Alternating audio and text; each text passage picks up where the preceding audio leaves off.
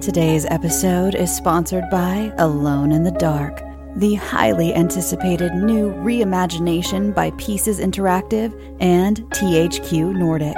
Play as Edward Carnby or Emily Hartwood to explore your environments, fight monsters, solve puzzles, and uncover the true secret of Derceto Manor. Our favorite heroes are brought to life by Hollywood stars Jodie Comer of Killing Eve and David Harbour of Stranger Things, who lend not only their voices, but their appearance and their formidable acting skills to the brave protagonists. Experience a deep psychological story that goes beyond the realms of the imaginable, all dreamed up by Mikael Hedberg, cult horror writer of Soma and Amnesia. The team at Pieces Interactive is supported by monster designer and legendary Guillermo del Toro collaborator Guy Davis, as well as Doom jazz legend Jason Köhnen, who provides his eerie and haunting melodies for the right atmosphere. Alone in the Dark is available March 20th on PS5, Xbox Series XS, and PC. Pre order your copy now and escape into the dark. You've worked hard for what you have your money, your assets, your 401k, and home. Isn't it all worth protecting? Nearly one in four consumers have been a victim of identity theft. Lifelock Ultimate Plus helps protect your finances with up to $3 million in reimbursement. LifeLock alerts you to identity threats you might miss, and if your identity is stolen, your dedicated U.S.-based restoration specialist will work to fix it. Let LifeLock help protect what you've worked so hard for. Save 25% off your first year on LifeLock Ultimate Plus at lifeLock.com/slash-aware. Terms apply. Welcome to the Bloody Disgusting Network. This podcast is made possible thanks to our patrons. Please join me in welcoming and thanking new patrons: The Uganda, Megan Conan. Zachary Kirk, Jesse Powell, Jay Castro, Jacqueline Gregory, Nate, and Gian, and Gian Griggs. As a special promotion, until January 31st, 2022, all the names you just heard, including all new and returning patrons at any level, will get a creepy logo fridge magnet as a special gift. Just make sure to include your mailing address so we can get the rewards sent out in February. Besides the magnets, all of our patrons get immediate access to all Sunday and Wednesday productions early and commercial free. The rewards go up from there to include instant access to over 500 Patreon exclusive stories and counting, not to mention the fact that four new stories get added every week. There's also logo merch tiers whose proceeds go to suicide prevention charities. And if you sign up for the yearly membership, you get 12 months for the price of 11 as a special thanks. To see how you can support the podcast and get special rewards, please check out the donation tiers at patreon.com slash creepypod. Now...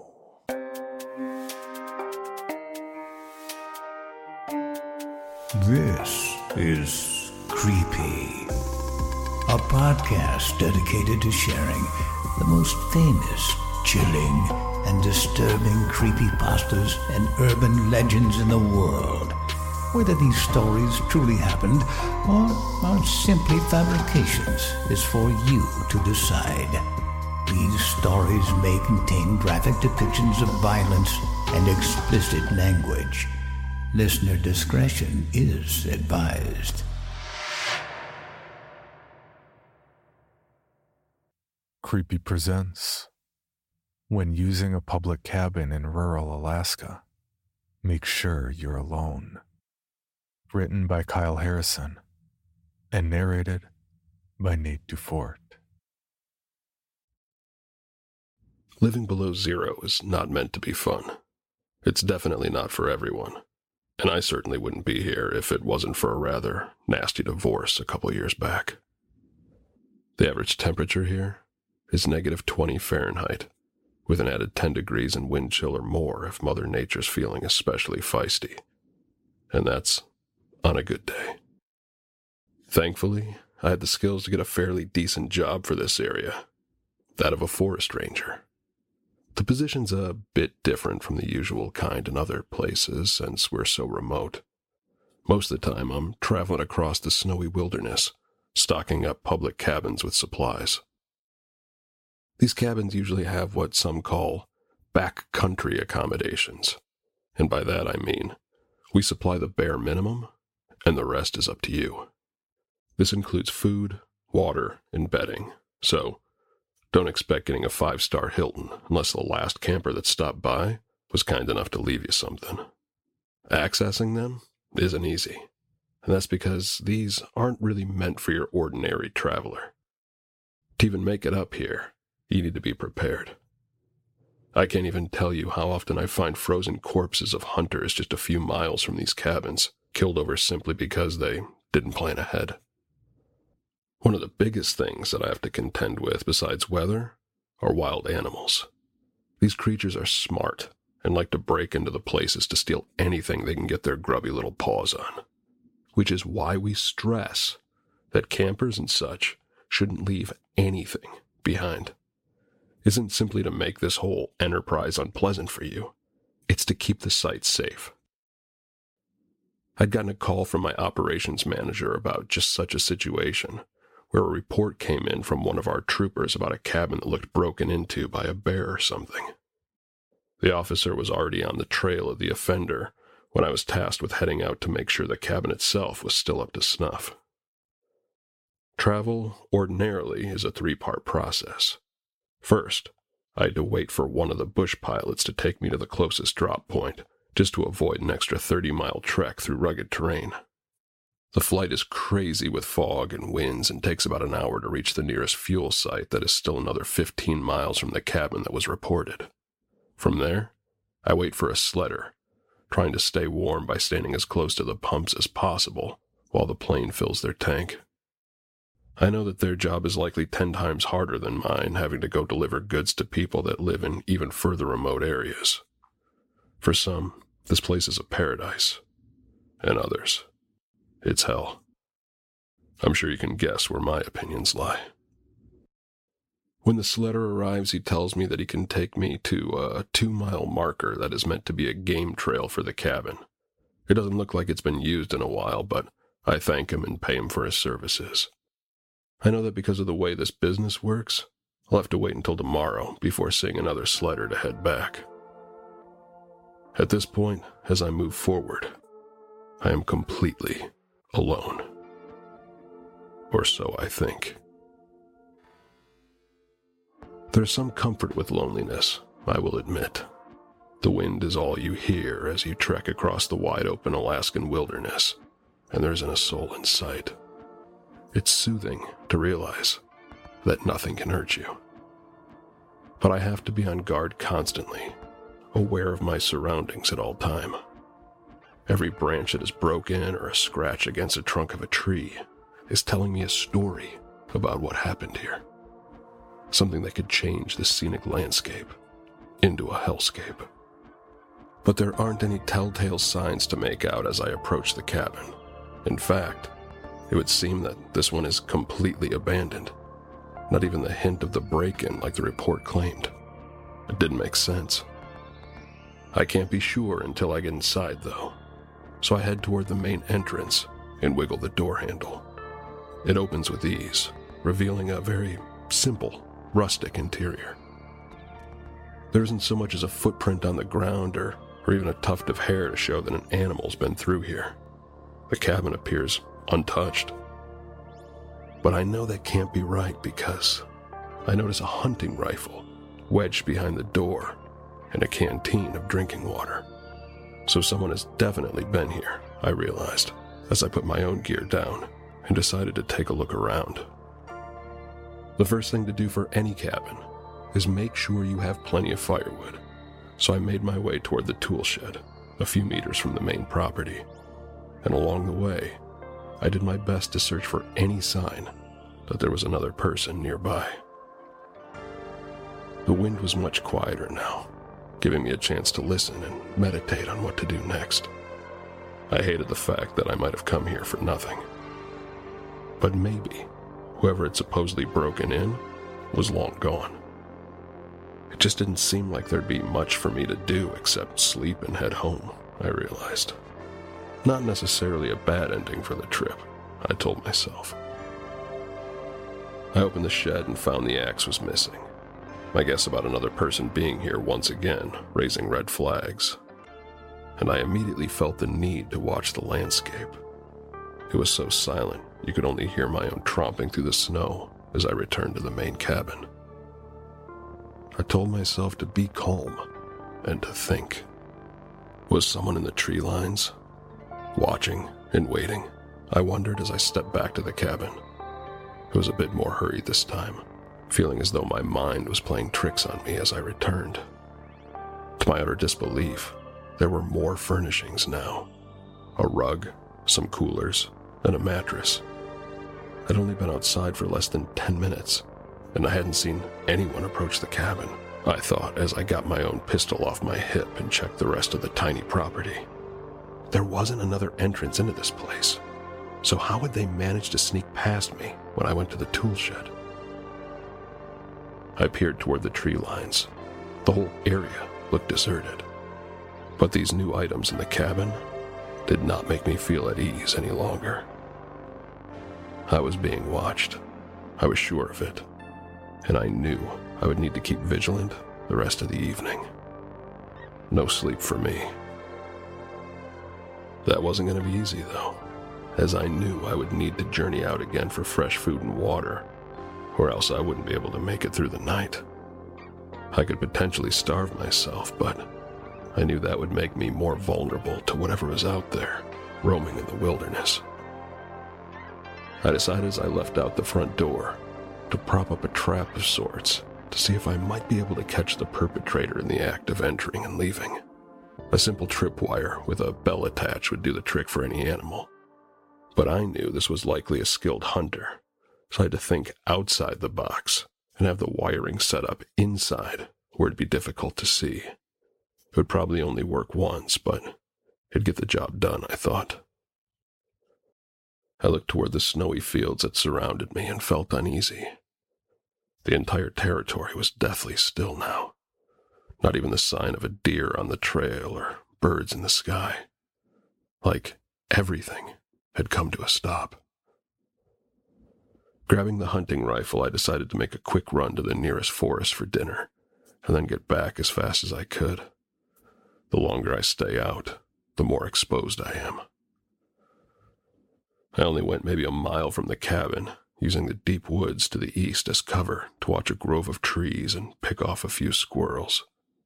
Wasn't much, but in this wasteland, I knew not to be picky. As I shot my third, I heard the bell ring from the cabin and didn't even get a chance to grab the kill. Instead, I was running, leaping through the snow to find out who or what was there waiting. The door was wide open, and I saw boots to the side of the bed. Immediately feeling on edge as I shouted to the door, This is Ranger Tom Freyer. Come out of there peacefully, and there won't be a problem, I urged. I could even see wet footprints of someone that had entered. There was no response, and I cautiously peered through the empty entry. I ventured inside, shocked and confused, to see the cabin mysteriously empty, except it now had even more furnishings canned food, flowered plants, and hunting trophies on the wall. It felt like this was the sort of thing that would take months to do, and yet whoever was stalking me had done so in mere minutes. I shouted again that they show themselves, but didn't get a response. Was I losing my mind? Night was falling fast, but I was too alert and paranoid to sleep. I sat on the bed and watched the door, listening and waiting for something strange to happen. By now, I was convinced that someone was toying with me, and I was sure they would be seeking shelter soon enough. The temperature gauge I brought with me read negative 10, and I knew that didn't account for the whipping winds. But the darkness didn't provide me with any answers, only more questions for the strange events that were happening. I did my best to stay awake as long as I could gun pointed near the door to wait for the intruder.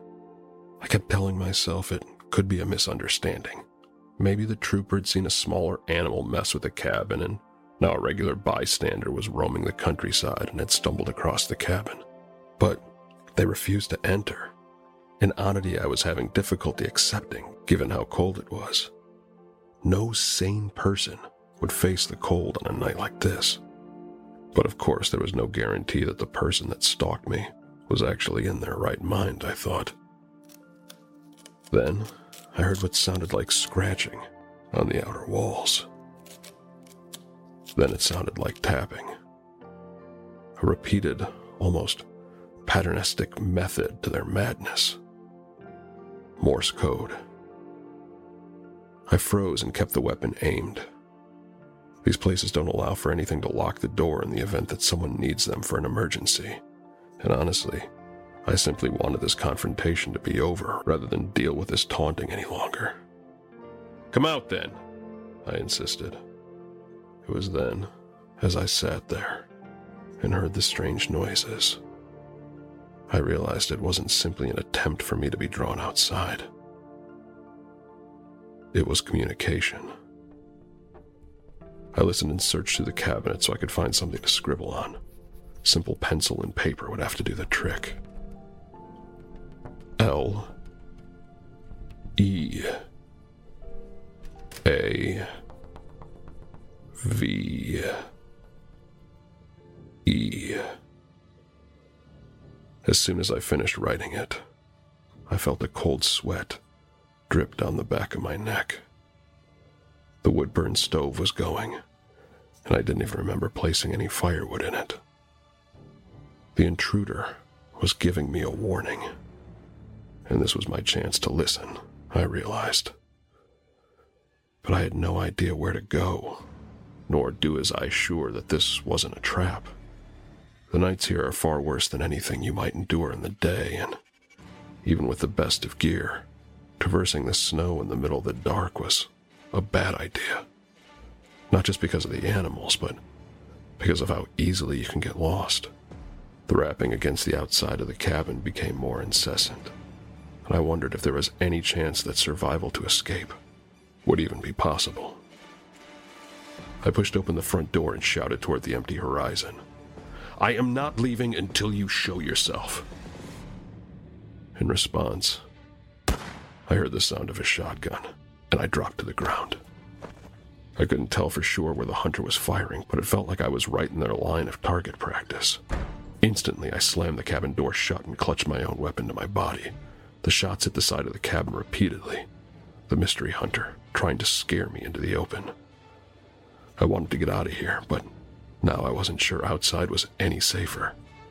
And then things were just beginning to get weird within my confined space. Already it felt like my mind was playing tricks with me about the interior of the cabin. I went to the small kitchen that was sealed off from the rest of the area, assuming it would act as an extra shield for the attacker to break through and buy me more time. Instead, as I opened the door, I found that it led nowhere. I stared at the blank wall, confusion rippling across my body as more gunshots rang out. The door flung open and I heard this strange howling. Something was inside the room with me, but I couldn't see it. It pushed against me the way a strong wind would. It made me fall to the floor and drop my weapon. Then I saw a supernatural phenomenon begin to occur.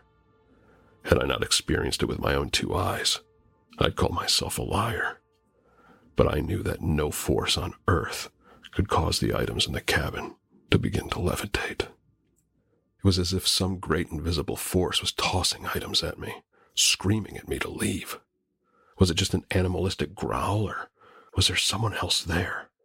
Someone from beyond the grave haunting this wilderness? I heard scratching against the windows and the cabin began to rattle, almost like a quake was hitting it. A virtual impossibility in this region. I realized as I stayed completely still and watched the cabin begin to sink toward the snow. The floor was disappearing and my invisible attacker was trying to escape. The windows shattered and the logs began to split in two. The ground was opening. Bits of wood and destroyed chunks of floorboard were being sucked into a strange abysmal whirlpool that was forming a gap between me and the front door. I thought I saw footprints run off in the snow, the stalker escaping ahead of me. I pushed my back against the wall, trying to desperately call for aid on my radio. This felt like a bad fever dream, a dangerous hallucination that would take my life. I wasn't even sure if anyone would hear me, but I had to try. Mayday, Mayday! Ranger Freyer here. I'm over in cabin 305, requesting assistance. I shouted into the device as the sinkhole made a roaring noise. I was peering into a black hole that seemed to be growing deeper and deeper with each passing minute. Then, something unimaginable appeared beneath the darkness. There were rows of teeth, as sharp as sharks, that could be seen near the bottom of the pit, rotating and snarling as I gauged how far a jump to the entrance would be. And the items that had mysteriously been inside the cabin now were cascading downward, swallowed up by this cosmic monster. I tried one last time to get a response to my cry for help, but the radio only gave back static as I prepped the jump. Then I saw a shadow cross the front door of the cabin. The intruder had returned. I steeled myself and leapt across the hole, using all of my strength to make the jump. It felt like the shadow was yanking me to safety, something unseen making sure I didn't die. And I was just barely making it, even with this unseen help. I crawled over the edge of the pit and caught my breath, the radio coming to life with a response. I clutched it and tried to hear what my rescuers had to say, but it sounded like my own voice echoing back. Mayday, Mayday, this is Ranger Frey. The voice said as I moved out the front door. The night had shifted to day. The entire Alaskan wilderness no longer looked like the icy land space I was familiar with. Suddenly, I was in a wasteland, a place beyond what this world could comprehend. A mixture of colors and shapes that were swirling in and out of reality as I stumbled to keep upright. It reminded me of a time in college when I'd actually taken psychedelic mushrooms for a trip, and I regretted it. Everything looked like a parallel world, foreign and strange. The trees were either upside down or hanging in the air rather than rooted in the ground. The sky was split open, and stars were moving to and fro across the sky. There were creatures with thousands of eyes in the heavens, reaching down to consume the sinking cabin. A massive pillar of fire rising into the air as the final bite of the rural building were crushed by the darkness. The radio screamed louder. My voice again. Leave now. It urged. I dropped it in the snow and started to run. It felt like the landscape was stretching on forever. The clouds wouldn't move from the sky, and nor would the sun. Was this some sort of strange phenomenon that would cause the cabin to be trapped in a cosmic glitch? It felt like it was a dream, and yet, as I kept trying to move, my body grew heavy and I collapsed to the bottom of a hill, slamming my nose against a rock and making it bleed. I knew I was still in a reality, just not the one I could make sense of. The ground still shook and split apart. Every step I made seemed to keep me going toward the cabin as it was descending into the snow. It was nearly gone. As I crawled away from the cabin again, I saw a shimmering figure trying to do the same. It reminded me of my younger self, hunting the Alaskan wilderness, trying to survive. Its eyes burned like fire, and it was chasing itself across the horizon. Over and over again, despairing to find a way out. It was hunting me, firing at me and urging me to keep going. Then it dropped a hunting knife in front of me in the snow and tried to attack me. My hope to find it as a guardian angel was shattered. I found myself hardly able to breathe as we stumbled across a sheet of ice, the thin, cold material cracking from our combined body weight. It was shimmering in and out, moving rapidly in a different dimension as it tried to choke me. Should have left. The voice boomed. My voice.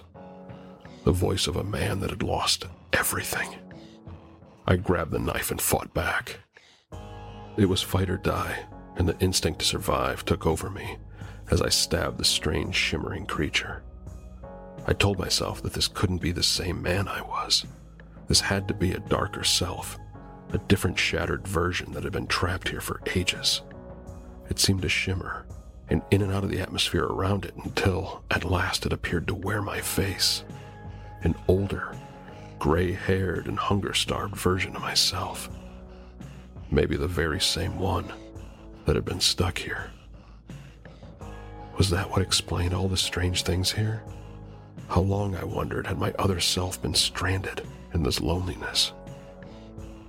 I saw the ice begin to break and rush back to the snow as the other me fell into the water, shrieking aloud as his body was completely destroyed by the deadly bleak waters.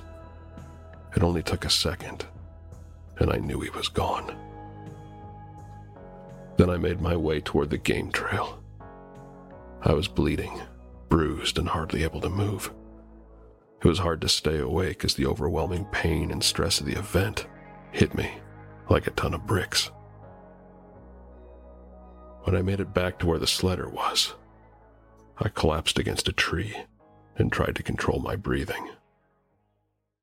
Instead, I fell unconscious. The shimmering landscape, my last memory as darkness took over. About an hour later, they found me, offering fresh water and binding me onto their sled to get back home. I still felt delirious, shaking like a leaf as they assisted.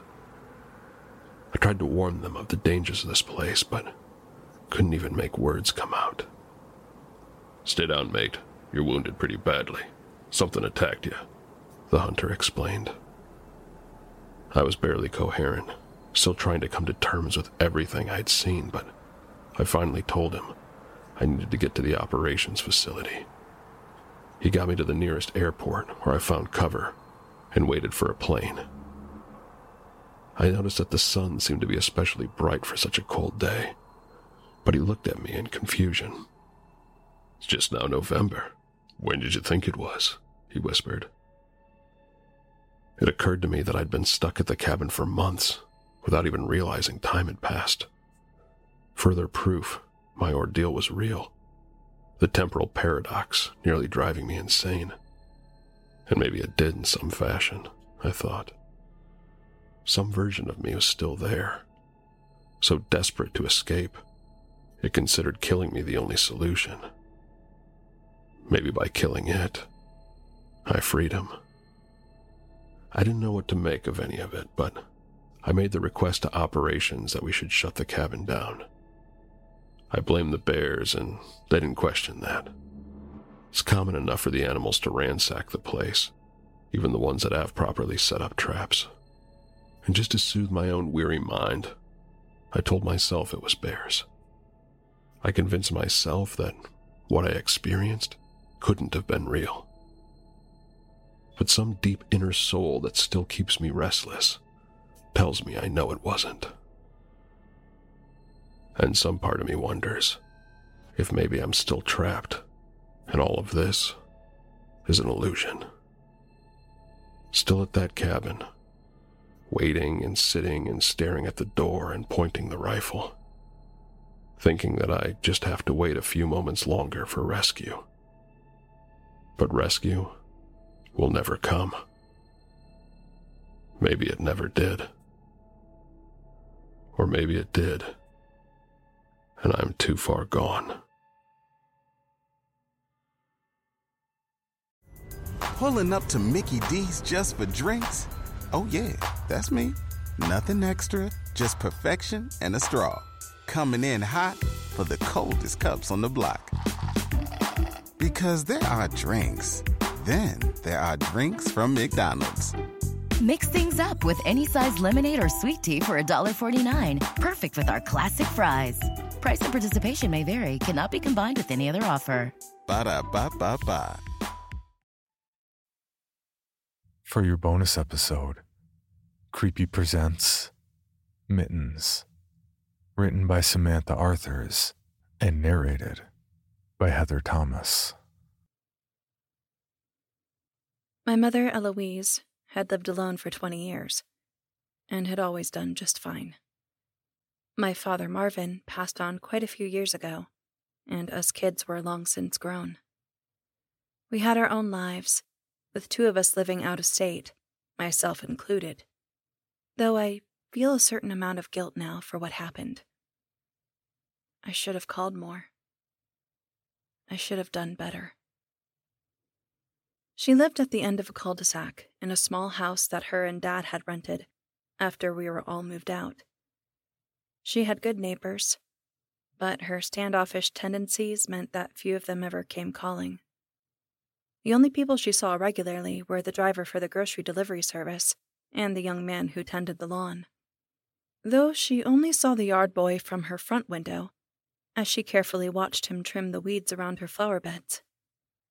She didn't trust him not to cut down her prize winning roses. Besides, she didn't long too much for company, because she had Mittens. Mittens was a large Turkish Angora cat, white as snow with one blue eye and one amber eye. The first time she'd taken Mittens to the vet, she had been worried about those eyes. But the vet had assured her that a lot of Angoras carried that genetic anomaly. Mittens could see just fine, and his eyes went from being a cause for concern to being one of the cat's most handsome features. Normally, Mother would have picked a more striking name. Her previous cat had been named Ambrosia, but the shelter had named him Mittens after he and his litter mates had been found in a box by the highway. She had tried in vain to call him Cadbury, but the stubborn boy had refused to answer to anything other than Mittens. The name had stuck, and that was that. As far as homes went, he had hit pay dirt and he seemed to know it. Mom was doting, and more than that, she was as forgetful as sin. She was feeding him four, sometimes five times a day, and he ate every single morsel. In between his myriad meals, he also inhaled as many treats as he could get, and sometimes stole nibbles off her plate if she left it sitting around unoccupied. She found it cute I was disinclined to agree. It was no surprise when she became forgetful, because there was nobody there to catch all the little things that began to fall to the wayside. It had started small, like forgetting where she had put her keys, but had escalated to things that were far more problematic. Once she had left a burner on and had only caught it because the smoke detector had gone off. Another time she had started to fill the tub and left the water running. The bathroom had only just begun to flood when she remembered to go check. Her medicine had been in a state of disarray for months, with the pill box partially filled at times and then overfilled at others. Sometimes it wasn't filled at all, and she'd go a day or two before she remembered to take her pills. There were days she mixed up the night meds and the day meds, or days when she took too much of one and not enough of the other. Then eventually, she just forgot about it altogether. For several years, she had taken a medication that helped with the chest pain and pressure for what she called a touch of angina. Barring the first scary experience when she felt she was suffering a heart attack, her heart hadn't given her any further problems. When she had woken up that morning with chest pains, she hadn't thought much of it. Even with the medication, she still got twinges from time to time, and anything she couldn't contribute to what she thought were normal aches and pains, she blamed on the weather. It was going to rain, and so the pressure she felt in her chest was likely just residual arthritis pain leaking into the rest of her body. After watching her favorite television program that evening, she slid her feet into her slippers pulled on her housecoat, and went to feed Mittens. She nearly tripped over the big cat as he raced out of the room to get to the kitchen first, already meowing pitifully from his perch on the counter. Don't be in such a hurry, Mittens, she chided him as she got out some dry cat food for his dinner, filling his bowl with exactly one half cup. After a moment of careful consideration, she added another half a cup for good measure, and then put the scooper back into the container. She had at least remembered to fasten the lid, so Mittens couldn't just help himself at his leisure. Opening the fridge, she took out a carton of milk and put it on the counter with the intention of warming some up for a nightcap. She always had drunk warm milk before bed, ever since I was a child. A stabbing shock of pain stopped her, though, gravitating from her chest and through her left arm. It occurred to her then that it might not be the angina after all, and could perhaps be something a bit more serious. The cordless telephone sat at the end of the counter, as I had insisted she have a phone in each room. We had tried to get her to carry a cell phone, but she had staunchly refused. She'd had the same phone number for 37 years, and she hardly left the house anyway. She had simply not seen the need for it. She was very nearly there, so close that she could see the little green power button lit up on the phone's base. Mittens had finished his food now and came strutting along the counter, headbutting her hands to let her know that he wanted to be petted again. The cat was startled when she shooed him off with a smack on the nose, focused only on the phone. Mittens backed up quickly, skidding a bit on the counter. He kept going back until an object collided with him. The phone base. He'd just hit toppling off the counter and onto the floor. The phone, skittering off, beneath the table. Oh! That was all Mother got out before the pain became overwhelming, and she dropped to the floor.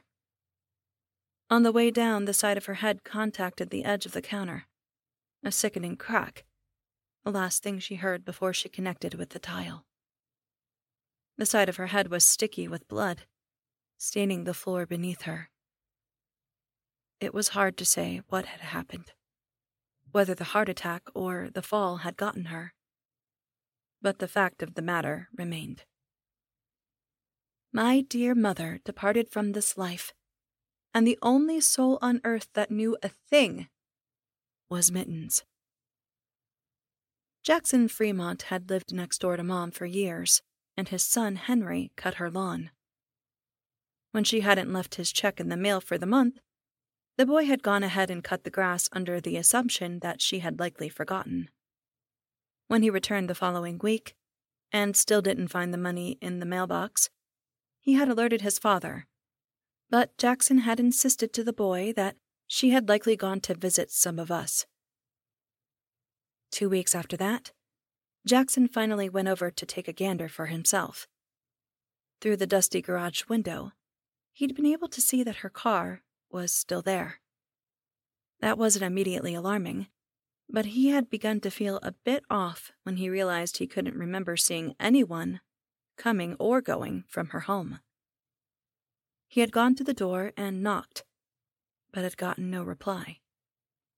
It had been the same at the back door, and he could see nothing through the blinds on the windows.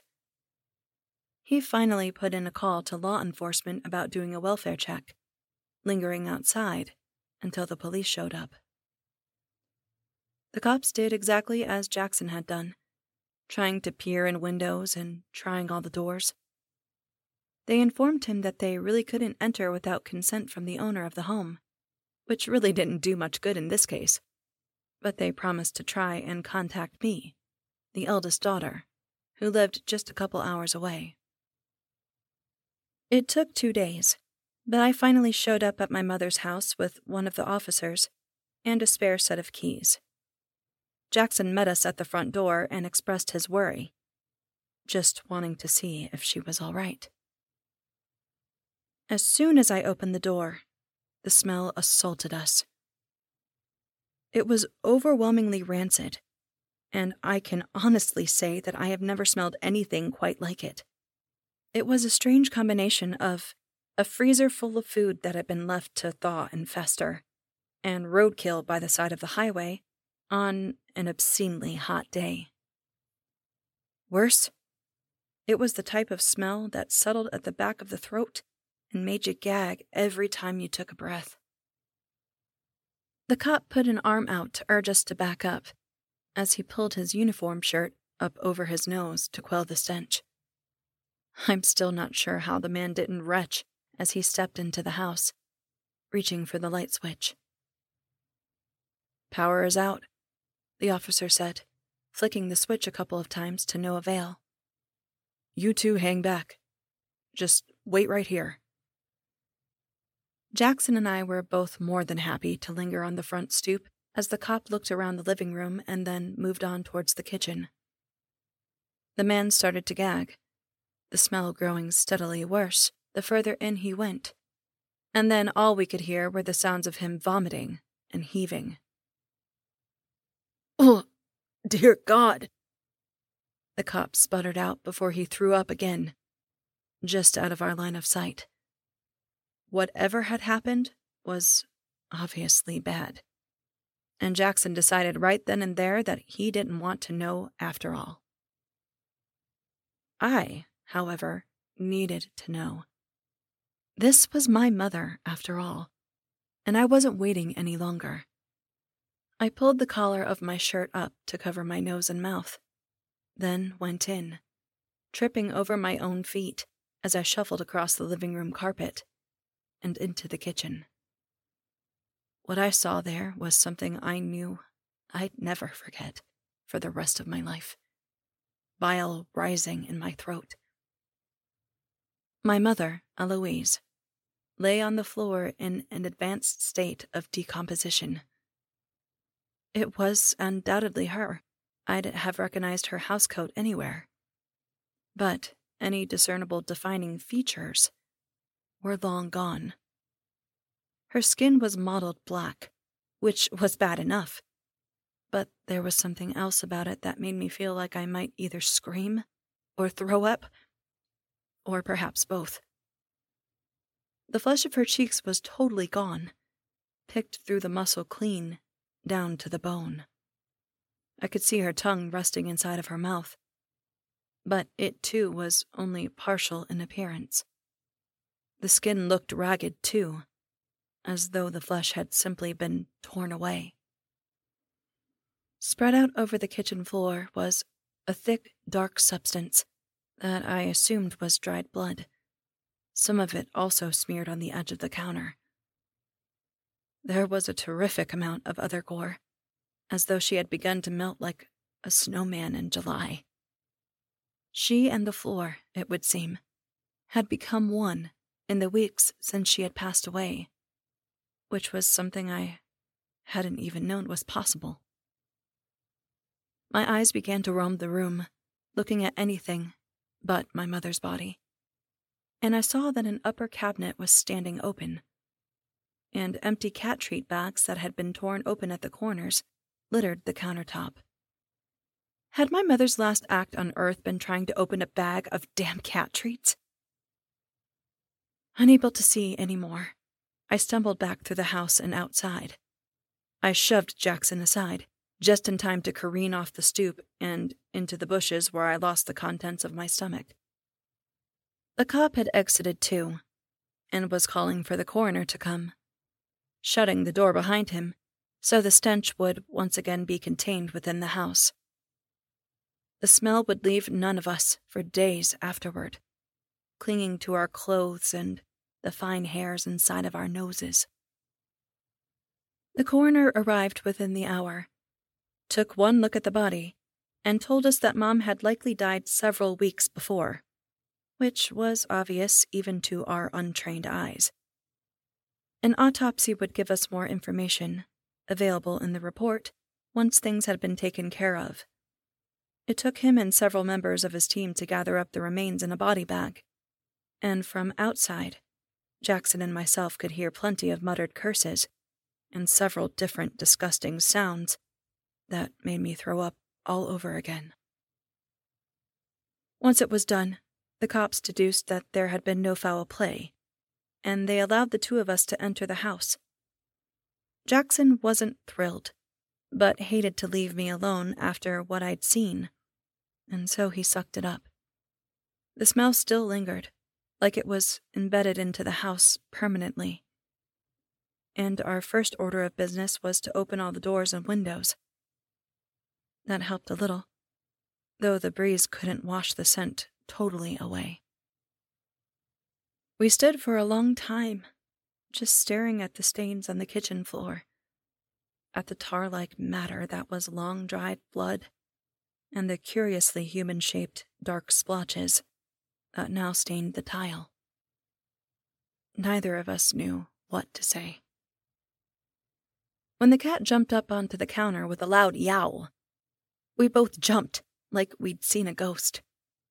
Jackson leaned against the door frame with his hand to his chest, and I dropped my cell, which slid across the floor, right into the middle of the mess.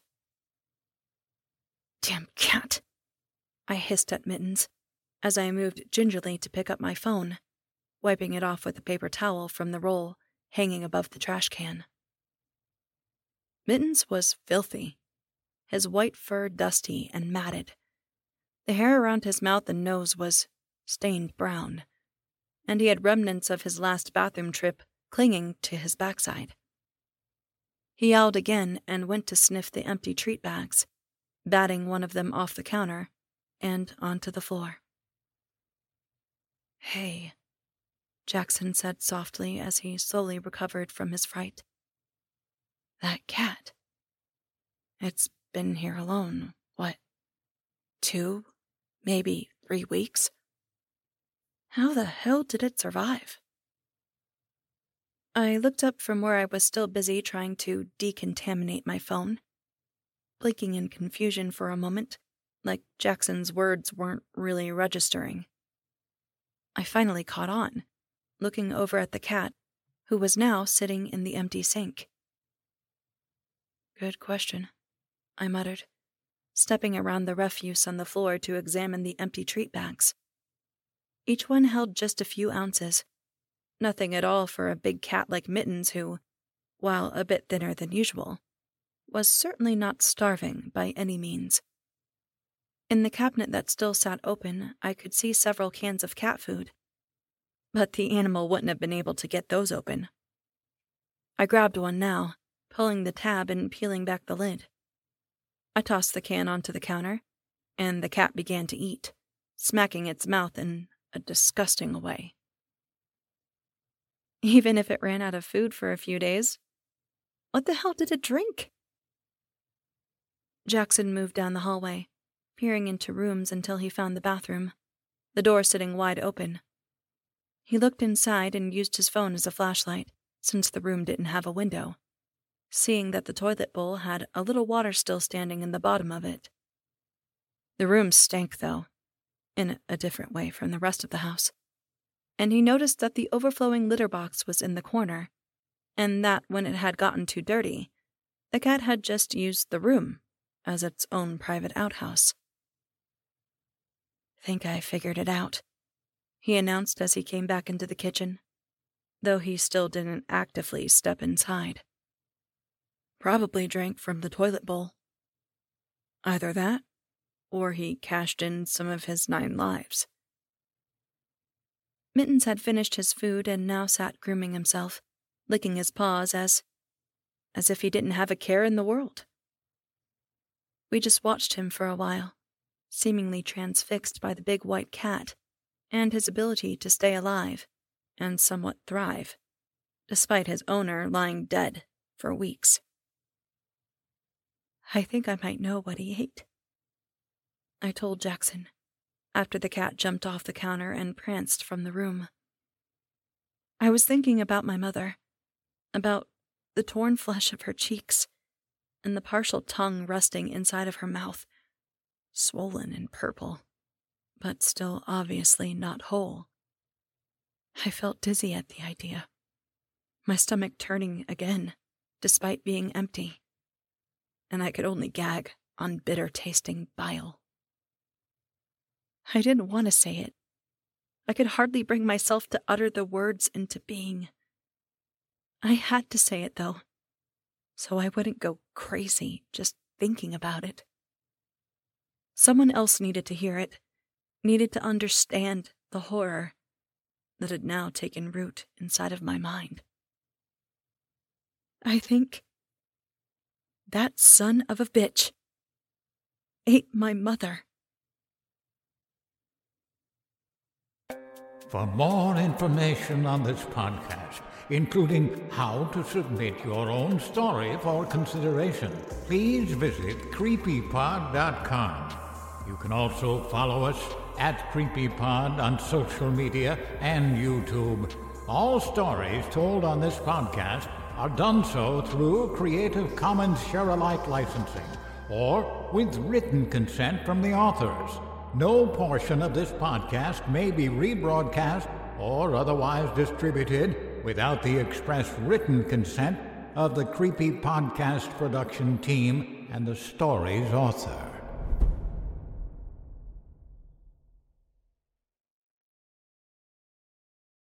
Waiting on a tax return? Hopefully, it ends up in your hands. Fraudulent tax returns due to identity theft increased by 30% in 2023. If you're in a bind this tax season, LifeLock can help.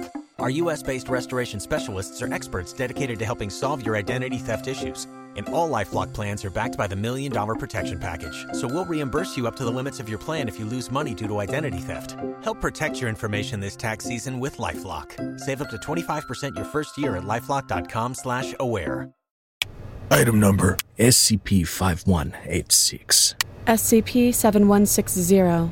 SCP 7533. Object Class Euclid. Keter Safe. Special Containment Procedures Spreading across the hemisphere and kicking up vast amounts of ash and dust. the only thing I could hear was at 7219 laughing. Do you remember your name?